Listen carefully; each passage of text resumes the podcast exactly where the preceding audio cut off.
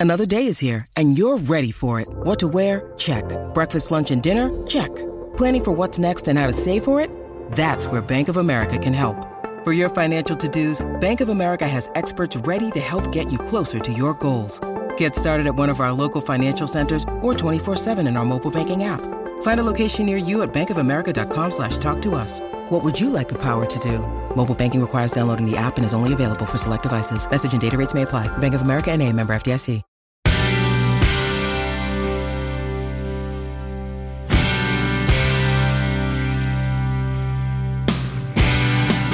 Podcast features a really great human I met a couple of years ago at the Preakness Stakes at Pimlico Racetrack in Baltimore, Maryland.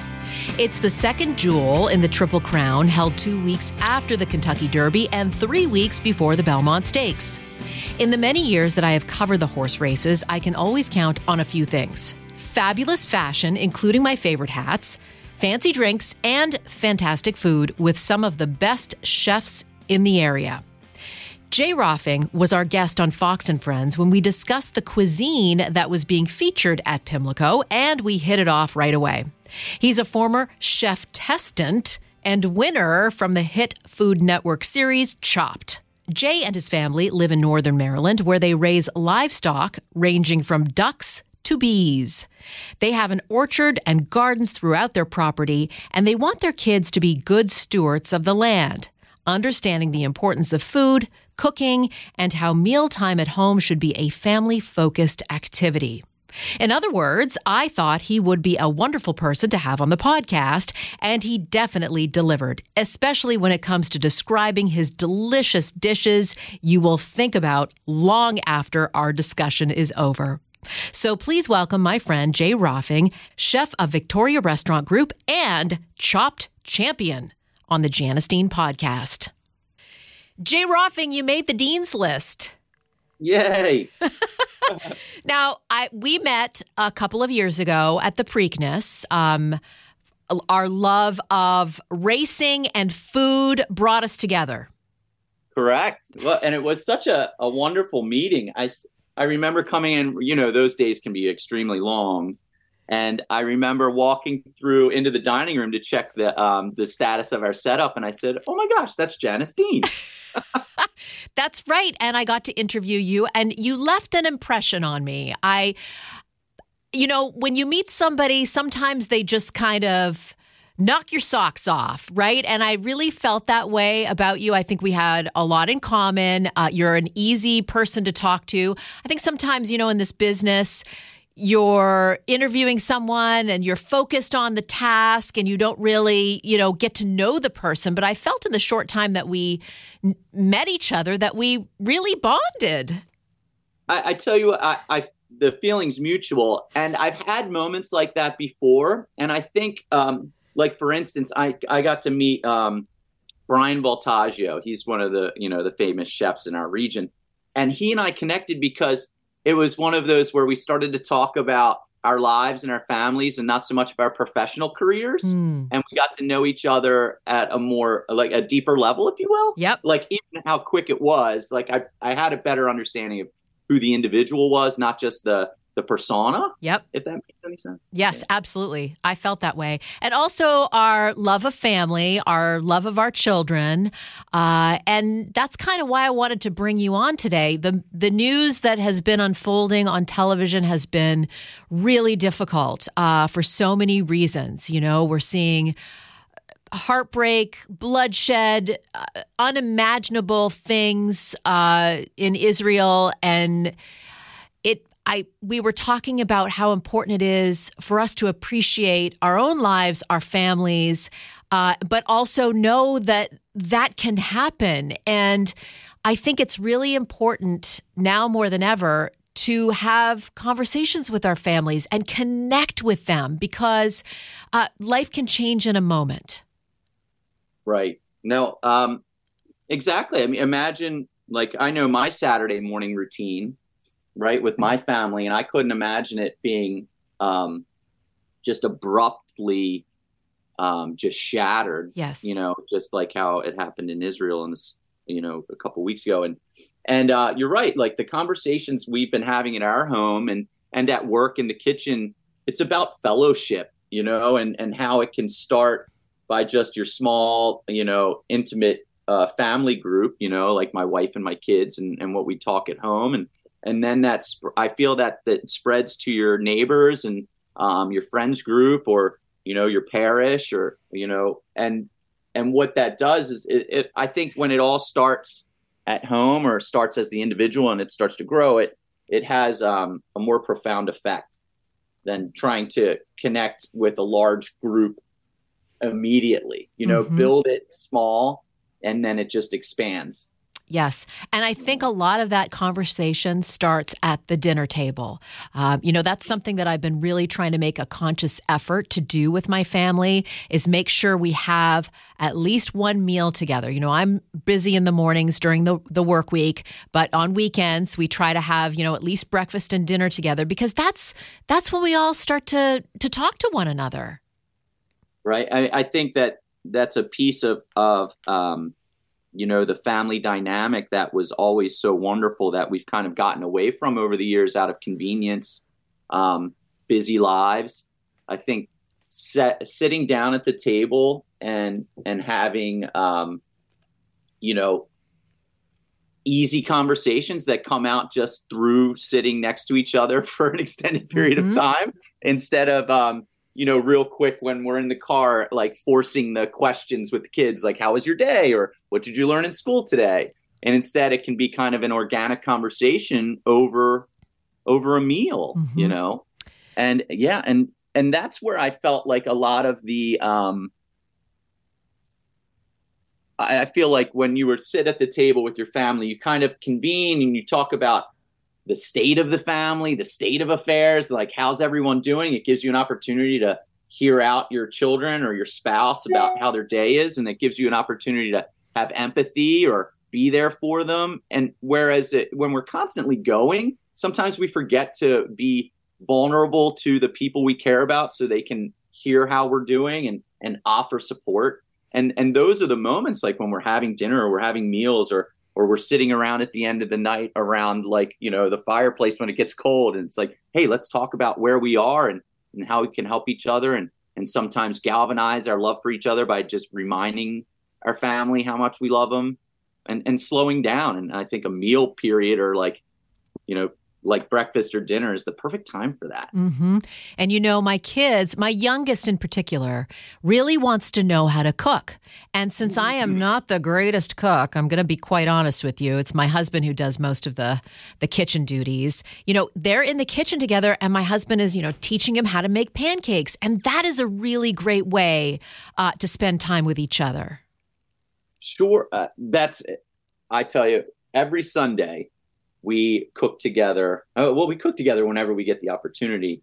And I think it's, I love it because not only are they learning fun skills, they're learning science, you know, like mm-hmm. how the mixing and, and measuring, but they're learning how to follow direction. They're learning um, how to like safety in the kitchen. You know, if there's one thing, it's like, hey guys, this is hot or this is sharp. And I want to make sure that um, they understand those pieces too, because as they learn these life skills, they um, those life skills kind of translate later in life too, you know, but they're learning the fundamentals of all of that young. And I think it's much more than just learning how to make pancakes. yeah, it's true. And, you know, making a meal for someone you love is a good way to show that love, right? You don't actually have to say, I love you, but putting something that someone made for you is also showing great affection.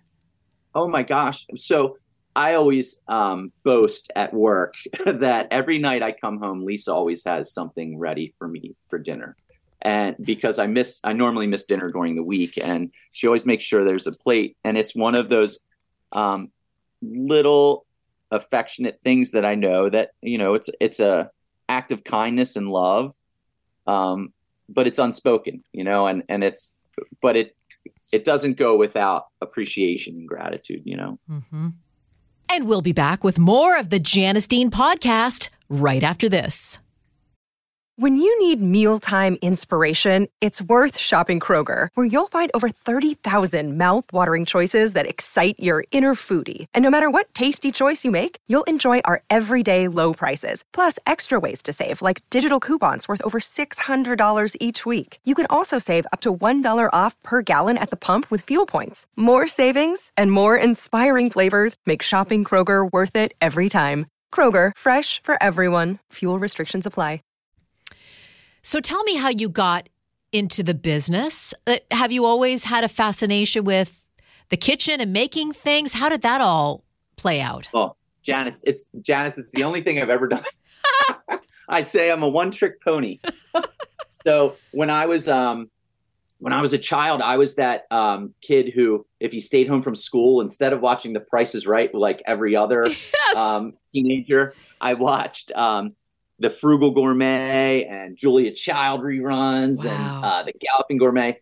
Um, I was just just enamored with the idea of taking all of, especially these exotic ingredient ingredients. When you're a kid, you're not, you don't normally see these ingredients that you see on TV in your own fridge, and and I thought it was just so amazing. And then it became art to me, but then art that was also um, edible and and uh, like you said, it's it, there's nothing better than uh, like the truest form of hospitality to me is being able to create something like a dish and and nourish someone with it Hmm. and you know it's it's like you're caring for them in in a, such a deep level by making sure that they're nourished you know mm-hmm. I love that. And then, um, so I remember my first job.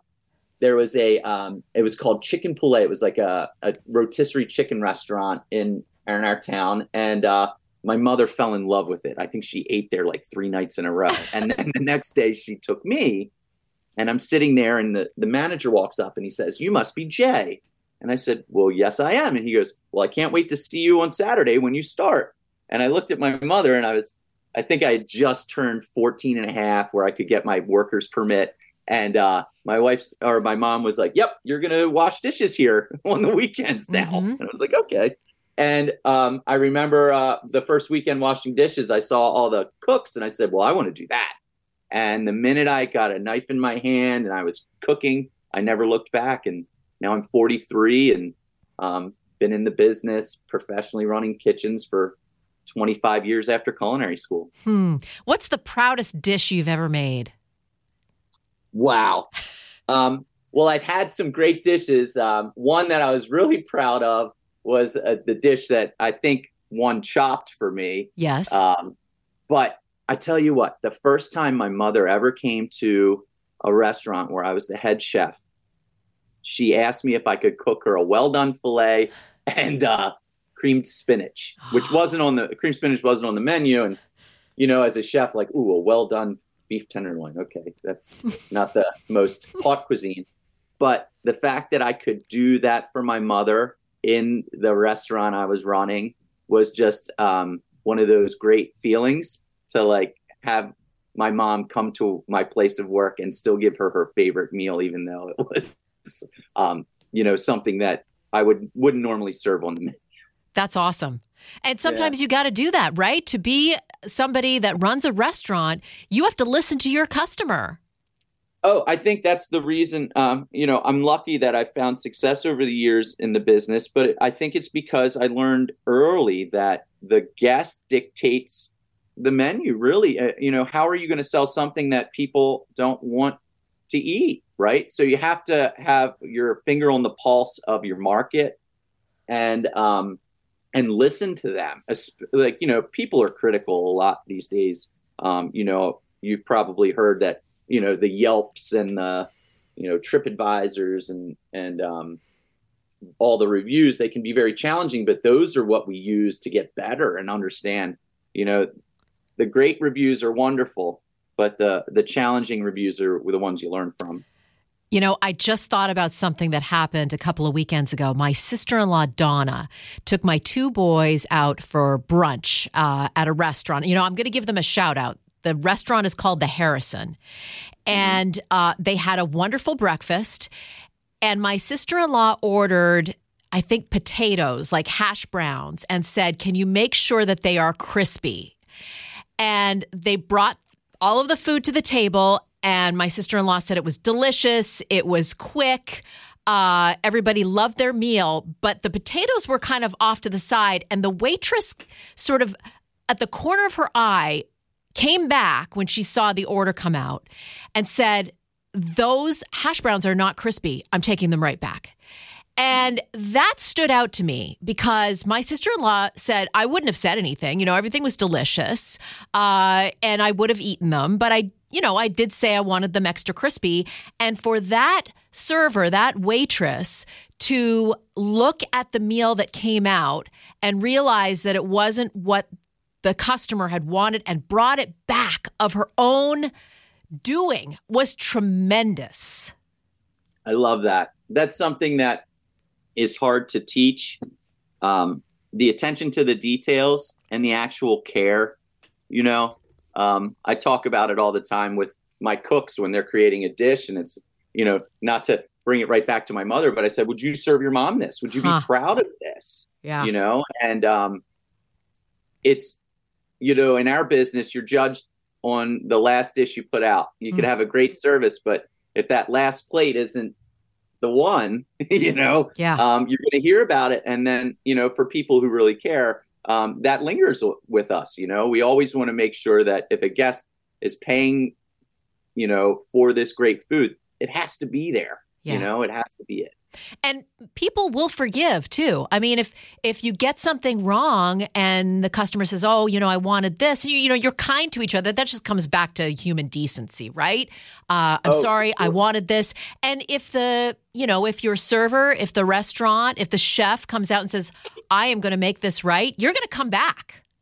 Oh my gosh, I, don't know how many times I've um, created lifelong guests by giving, showing that extra care, and um, making it a point for them to know that I look at them as guests and not just another person that's paying for a meal, right? Mm. That when they come in, I love to get to know them, develop the relationships because that's how you create a lifelong, you know, patron. And that's that's what hospitality is about, right?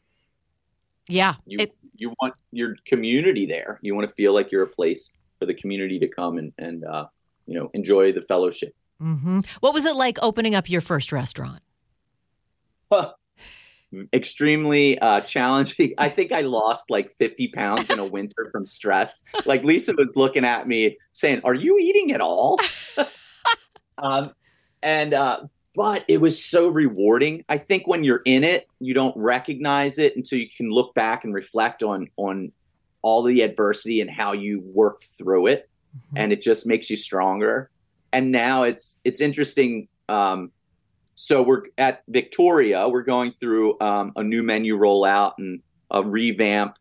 And um, in this iteration, I've been so calm because I've been through it so many times. But I watched others around me who this might be their first um, their first experience of going through a huge overhaul and they're a little nervous. And, and all I say is like, look, this is a process and we're going to have challenges and hiccups. And sometimes it's going to be difficult. And we just recognize that and know that we're going to move forward past it and stay in positive attitudes. And they all looked at me like, huh? I was like, yeah. I was like, why, why, why should we um, stress about stuff that we know is going to happen? Right. Mm-hmm. And we're just going to have great attitudes and, and push through it. And it's been a great um, experience so far. Yesterday, we actually rolled out our new menu, Janice. Oh, tell me. Yeah. So, um, man, so Victoria opened in 2006 um, as the one of the first gastropubs on the East Coast. And what does was, that mean? So, picture um, a pub, you know, like a more bar centric restaurant that was serving high end culinary cuisine, like very innovative uh, I remember in 2006, I was in, um, I was running a different restaurant, but I heard through the grapevine about this new restaurant close to DC that was really killing it. And it was Victoria. And here I am 17 years later, the culinary director for the restaurant group. And um, it's so interesting to be a part of that now and giving it a contemporary facelift, you know, because food has changed in the last 17 years. And I think the consumer is more educated too um, so it's important that we uh, revisit all of those uh, ideas and great dishes that we were serving, but bring it to uh, 2023. You know, mm-hmm. and so that's what we did. And there's some dishes that are just bangers. like, tell I, me, come on, make me okay. make me uh, drool. Okay, so my favorite dish right now, Janice, is a burrata and prosciutto sandwich. Okay. A torn burrata sandwich. But the kicker is, is how we do the bread. So I have a fresh baguette and I slice it open. I brush it with some garlic aioli.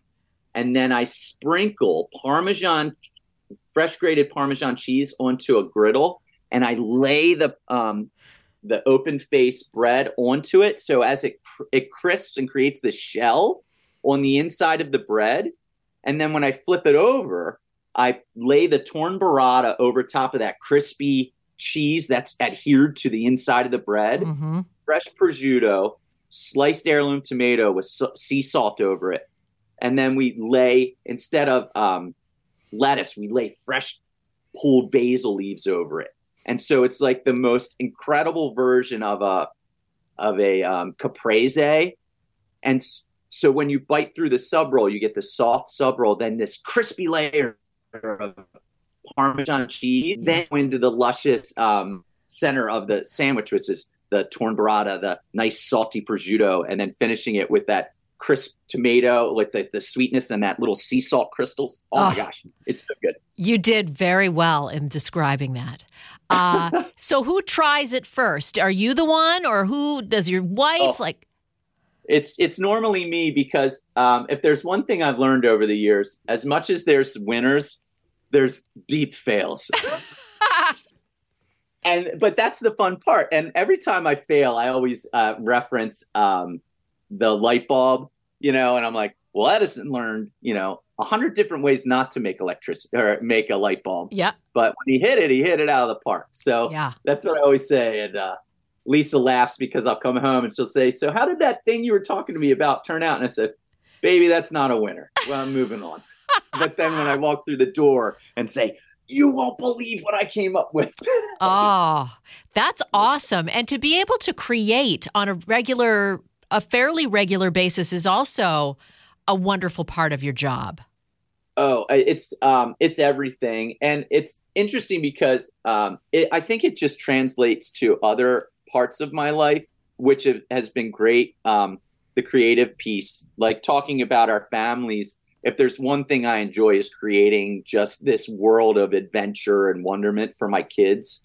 Uh, we lucked out to have this wonderful farm and homestead that we live on, and so um, to take them outside all the time, like they live outside, and and to teach them to be good stewards to the land, but yet create this fascinating place for them to explore and and um, be a, I mean, bar, be a part of the world. I feel like yeah. you know our kids are so immersed right now in the technology, right? Uh, the iPads, the phones, the the video games, and to be able to get them outside and appreciate um, you know, good food, like where it comes from, and being in a restaurant where people have to talk to one another. You know, I think that that's that's an appreciation we're losing.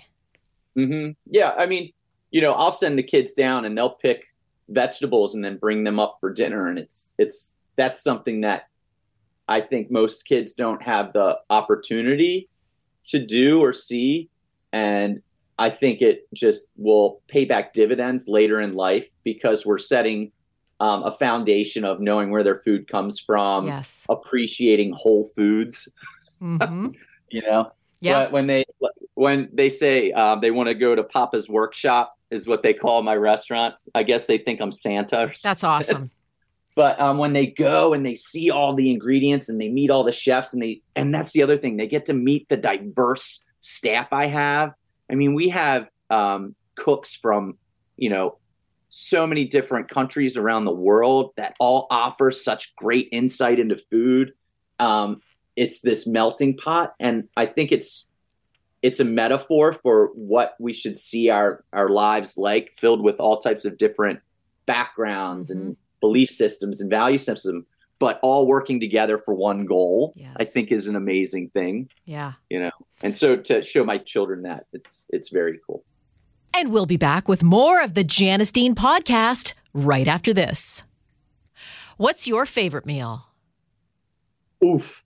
Well, um, I love my wife's chicken and dumplings, but my favorite meal, hands down, Sunday night, if we do a homemade shrimp scampi, oh. and um, we well, what we do is we go down, we collect the eggs from the ducks, and I use duck eggs because they're richer, mm. and we make pasta dough, duck egg pasta dough, and my kids roll it out with me, and so we make fresh noodles, and then just a simple olive oil, um, toasted garlic and shrimp, and some fresh basil. And um, then I love to serve it family style at the table, and we all just kind of dig in and sit around. I was gifted this um, really wonderful cutting board for um, from this uh, charity event that I, I attend every year, and um, it's become my new favorite way to plate food. Like on the cutting board, family style, we just bring it over to the table, and we all sit around and um, pull from it. Yeah, I think it's just a fun way to eat. Absolutely.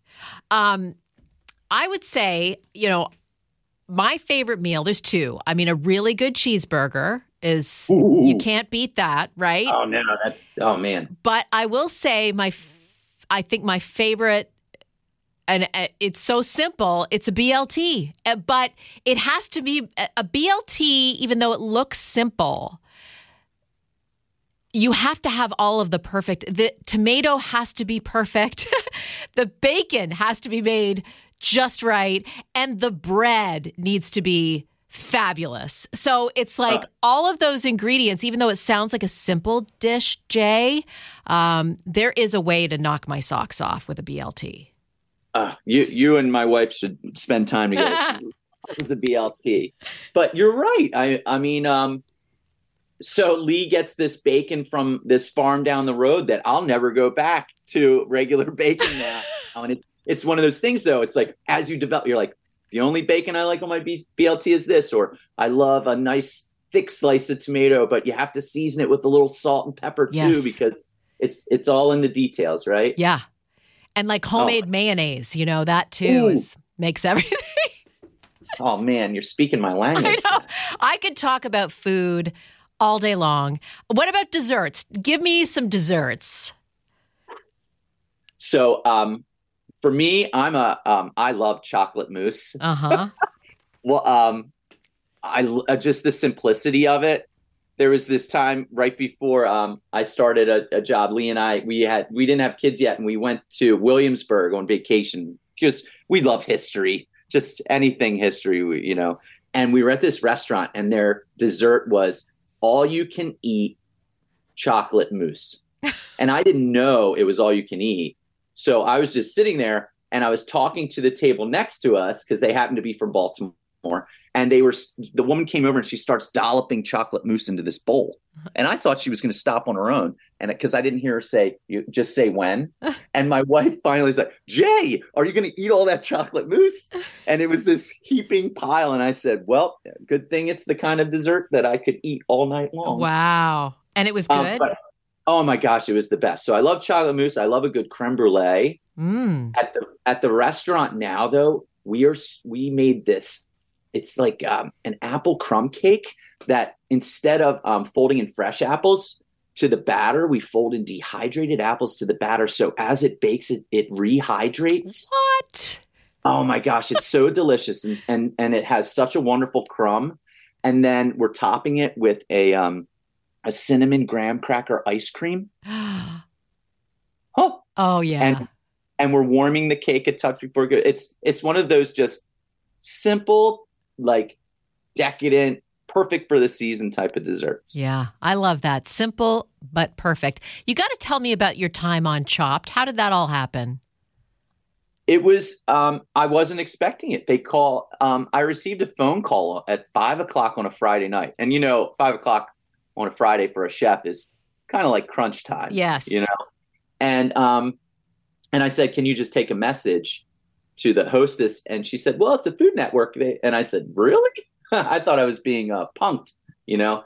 And um turns it was a guy named Jordan. He was a producer for Chopped, and he said that um, they had been looking for talent in the region and they had seen our website and was curious if I'd be interested in competing And I said, Well, you know, I can't really take time off from the restaurant. He said, One day, a Monday in New York for filming. And I said, Whoa, that sounds, that's doable.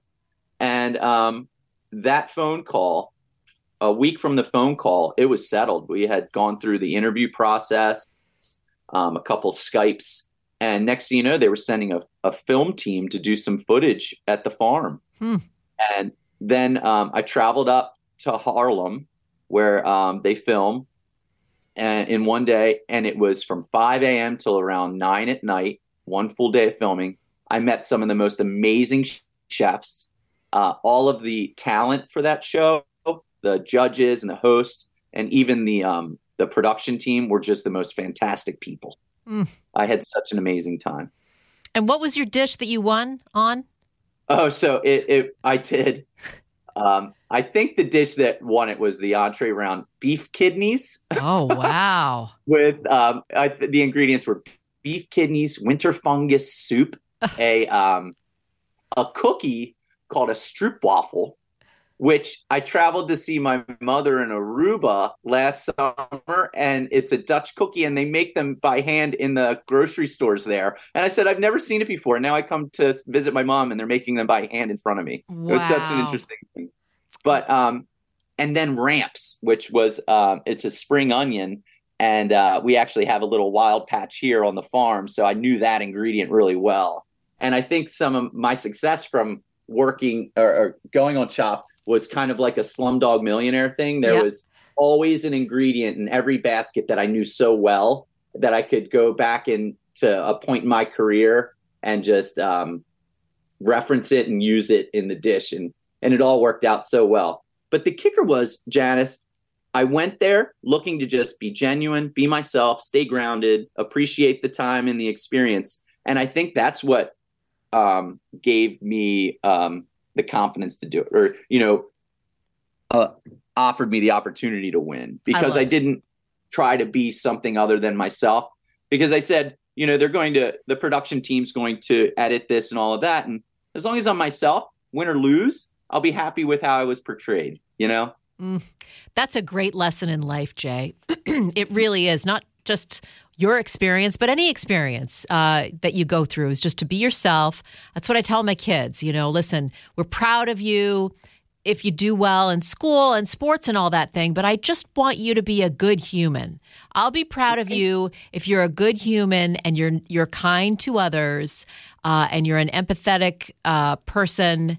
You know that that really wants to know about the world around them and the people that they come in contact with you know maybe some that's something you can't teach but i think what you just described you know for the outstanding tv you know uh, the tv experience that you had um, is is a rule in life that we should all follow I agree 100%. I use the term thoughtful a lot, you know, with my kids. Like we were one day we were outside and my daughter, she she was 4 at the time. She just looked at me and she goes, "Papa, you're curious."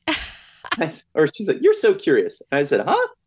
But um she's right. I'm curious about so many things because I want to learn about them so I can understand them better, right? And then what I say to my kids all the time, it's like I love how like I make it a point to let them know I appreciate when they're thoughtful or when they're they're um, you know showing those traits that you just described, empathetic, caring.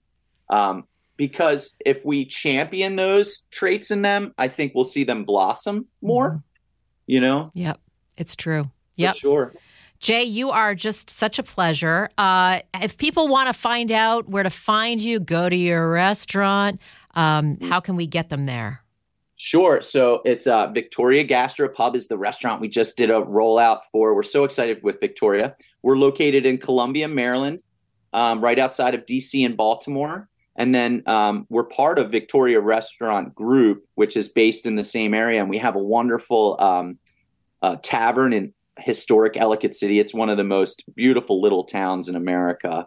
And um, all farm to table food. It's attached to a brewery we're associated with that brews um, local beer, and we have a local farm. It's wonderful. Sounds delicious. I want to get out there, you know, to be Oh, I- continued. I, I can't wait to see you, Janice. Ah, Jay, God bless. Thank you so much for doing this. And, you know, I will be in touch. Um, and and hopefully we can get you to to New York. Oh, I'd love that. And and uh, I tell you what, we're loving reading all of your books. Lisa has referenced all of them lately, and I've been reading them to the kids at night. We just, it, it's a real joy. Well, maybe Freddie the Frogcaster needs to go and try some of your food. Oh, I'd love that. all right, Janice, be well. You too, my friend. Thanks again to Chef Jay Rohlfing, culinary director for Victoria Restaurant Group in Maryland, for coming on the podcast. And I do look forward to coming to Victoria Gastro Pub with my family, not only to enjoy a beautiful meal cooked with love, but to be part of a hospitality staple featuring the best of what Baltimore and its surrounding communities have to offer.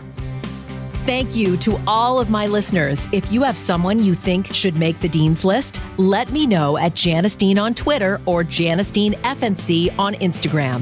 Or you can rate this podcast. Please subscribe, rate, and review to this podcast on Spotify, Apple Podcasts, or at foxnewspodcast.com. Listen ad-free with a Fox News Podcast Plus subscription on Apple Podcasts. And Amazon Prime members can listen to this show ad-free on the Amazon Music app. And don't forget to spread the sunshine.